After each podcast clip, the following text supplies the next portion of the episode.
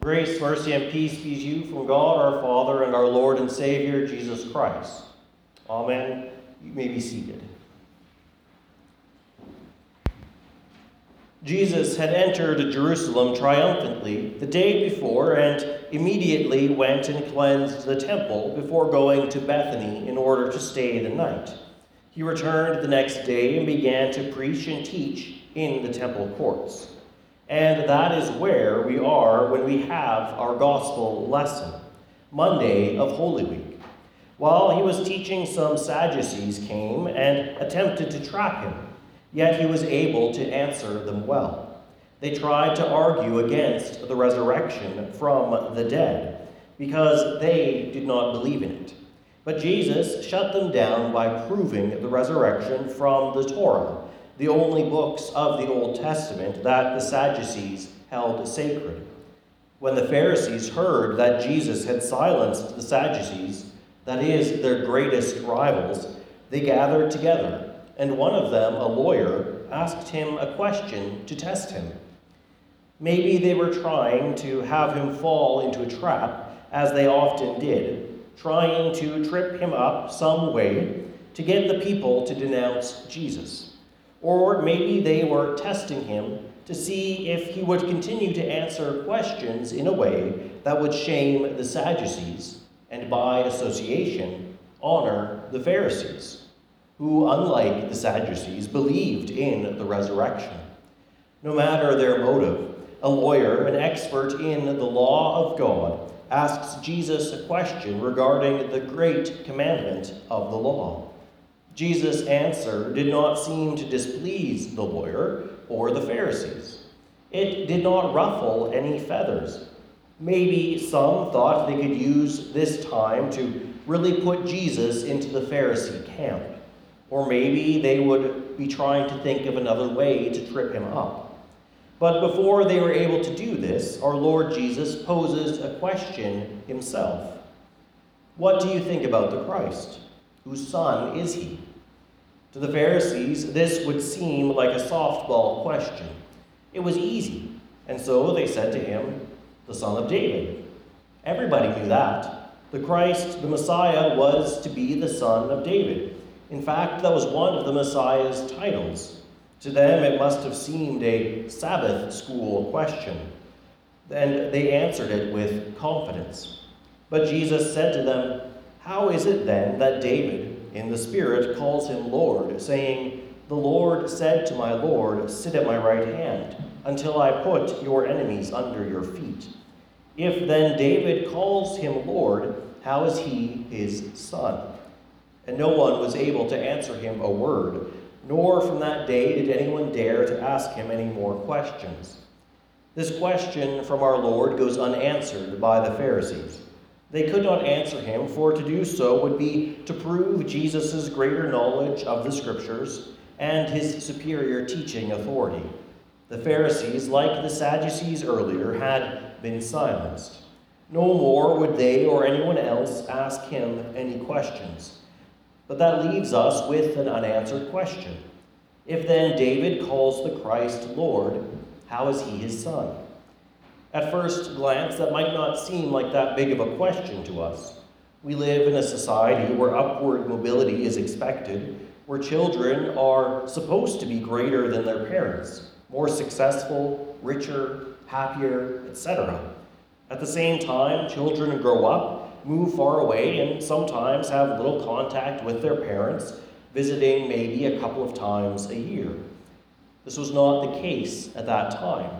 Then families lived close together, always in the same village, sometimes in the same home. And father and mother were always more honored than their children and always owed more honor by them. It would be very difficult to think of a situation where a father or mother would call their child Lord.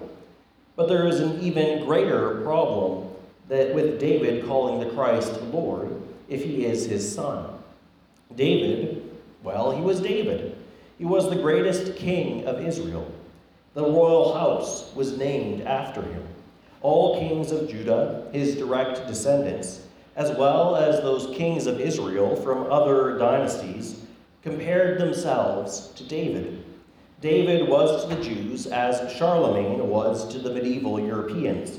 He was the archetype of a king, the king to whom all others were judged in comparison.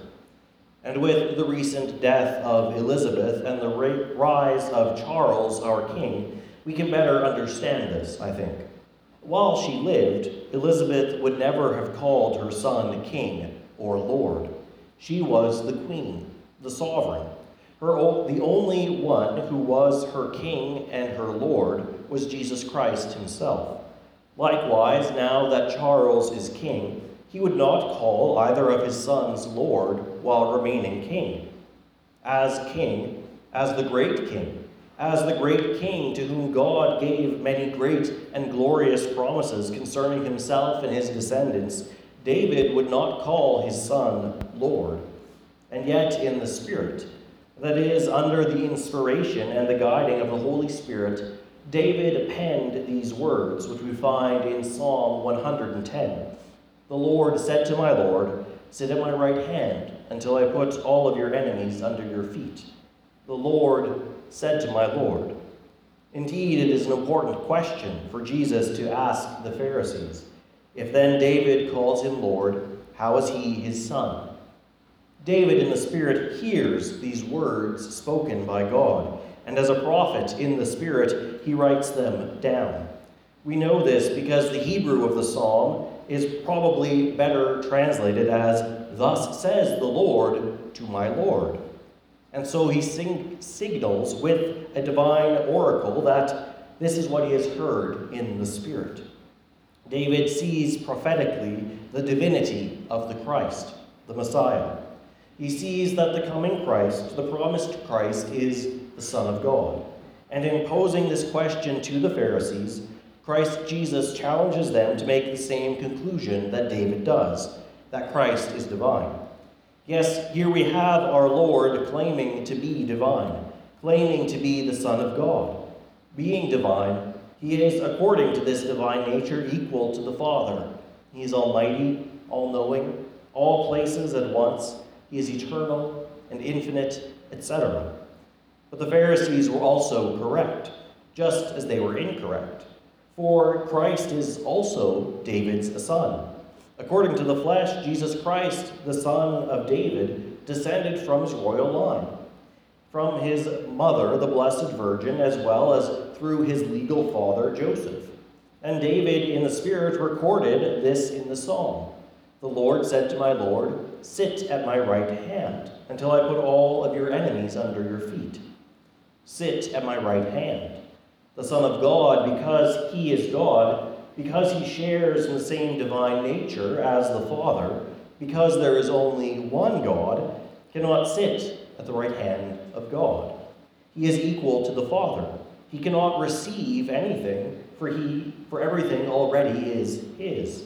And so, sit at my right hand is a reference to the fact that the Christ is not only the Son of God, but he is also a man. The Christ, the Son of David, is a man with a complete human nature, a human nature that makes him a bodily creature, flesh and blood, finite and physically limited, able to suffer, able to die, able to move from one place to another, to be hungry, thirsty, hot, cold, etc. Jesus the Christ did not just appear one day at the river Jordan, but he was born. He nursed at his mother's breast. He grew. He learned. According to his human nature, Jesus the Christ is able to be raised to the right hand of God. He is able to be seated at his right hand, to have all things put under his feet. This can only happen as a man with a human nature. And so, what does this mean? How can this be? He is both David's son, but he is also God's son. Moses' words from the Old Testament lesson are appropriate here. The Lord is your God who has done these great and terrifying things. Yes, the incarnation, where the Son, the Word, became flesh, is a great and terrifying thing, and it is done for you. This is something that has never happened before and never will again. It is awe inspiring and marvelous to consider. Jesus, the Christ, has both a divine and a human nature, but he is one person. The natures are united in a personal union so that there are not two Christs, one divine Christ and one human Christ, but there is one Christ who is divine and human, one and the same person, divine and human. These natures do not change. They are not mixed into a third thing, but they are distinct, keeping what is proper to themselves. Yet these natures are united in the one person, Jesus Christ. And in this union, it is a indescribable communion of the divine and human natures, even while they do not change or mix. The ancient church fathers used the image of a iron poker in fire. If you stick an iron in the fire, it remains iron. The fire remains fire, but there is a communion of sorts between them. When you remove the iron from the fire, the fire is in the rod. It is in the iron, and the iron is able to do things that the fire does. It glows, it produces heat, it burns things. It isn't a perfect analogy, of course, but it helps us understand how Jesus Christ can be both divine and human while being one person, and how, as the one person, each nature keeps its properties without changing. But why does he do this? For you, he has done these great and terrifying things. For you and for your redemption from sin and death. For you and from, for your salvation so that three days after the event in our gospel lesson, it was not merely a man that suffered, died, and was buried, descended into hell, rose on the third day, ascended into heaven, and by sitting at God's right hand received God's majesty and power for us, but it was a man whose human nature had a profound union and communion with the Son of God, and was one person with him. Because of this, we can say, and it is true, that God's Son suffered for us. God's Son died for us. God cannot suffer. God cannot die. But the Son of God, because he accepted a human nature into his person, has done this. And he has done this for you. According to his human nature, Jesus the Christ, the Son of God, died for your sin, taking it to the cross that he might cancel the record of debt that stood against us. He died, being God and man, so that by his death he would destroy death, the ancient enemy, so that even it would be put under his feet as a vanquished foe. In doing this, Jesus Christ, the Son of God and the Son of Man, redeemed our human nature, which he assumed into his person. St. Paul writes in Galatians When the fullness of time had come, God sent forth his Son, born of woman born under the law, to redeem those who were born under the law. He has redeemed, renewed, and restored our flesh and blood, our minds, our wills, our souls. St. Gregory Nazianzen famously writes, What has not been assumed by Christ has not been healed. The Son of God in the Incarnation has assumed our entire human nature. He has healed it, and he has redeemed it. All who by God's grace have faith in Jesus Christ, who trust in him because he has done these things for us, is received into fellowship with him. This faith also justifies before God, so that for the sake of Christ Jesus and what he has done, our sins are forgiven, and we are counted as righteous. By his grace, God has called us into the fellowship of his Son, Christ Jesus our Lord and by faith we receive all the benefits of his fellowship forgiveness, life, salvation, union with Christ. In this fellowship, Christ dwells in us, and we are in him, so that we, as his people, are one body. Through his Spirit, he works in us, that having been made new creatures in him, we may do the good works which he has prepared beforehand for us to do those which flow from love, because he has first loved us, and done great and terrifying things for us to save us. A love for God above all things, and a love for our neighbor as ourselves. A love enkindled and guided by the Holy Spirit, who seeks, which seeks to share the good news of Christ Jesus, the Son of David, and David's Lord, who has redeemed us lost and condemned persons by his blood, and by his death has destroyed death, and by his resurrection has brought us life eternal. A love that seeks justice for the fatherless and the widow, which loves the sojourner and the poor, giving him food and clothing. A love with its foundation in with its foundation in our faith in the mystery of Jesus Christ, God and man in one person. May our Lord Jesus Christ sustain us guiltless until the last day when he is revealed and all the dead are raised, so that we may receive the blessings which God has prepared for us through his Son, Jesus Christ our Lord. Amen. And now may the peace of God, which surpasses all understanding, guard and keep your hearts and minds in Christ Jesus our Lord. Amen.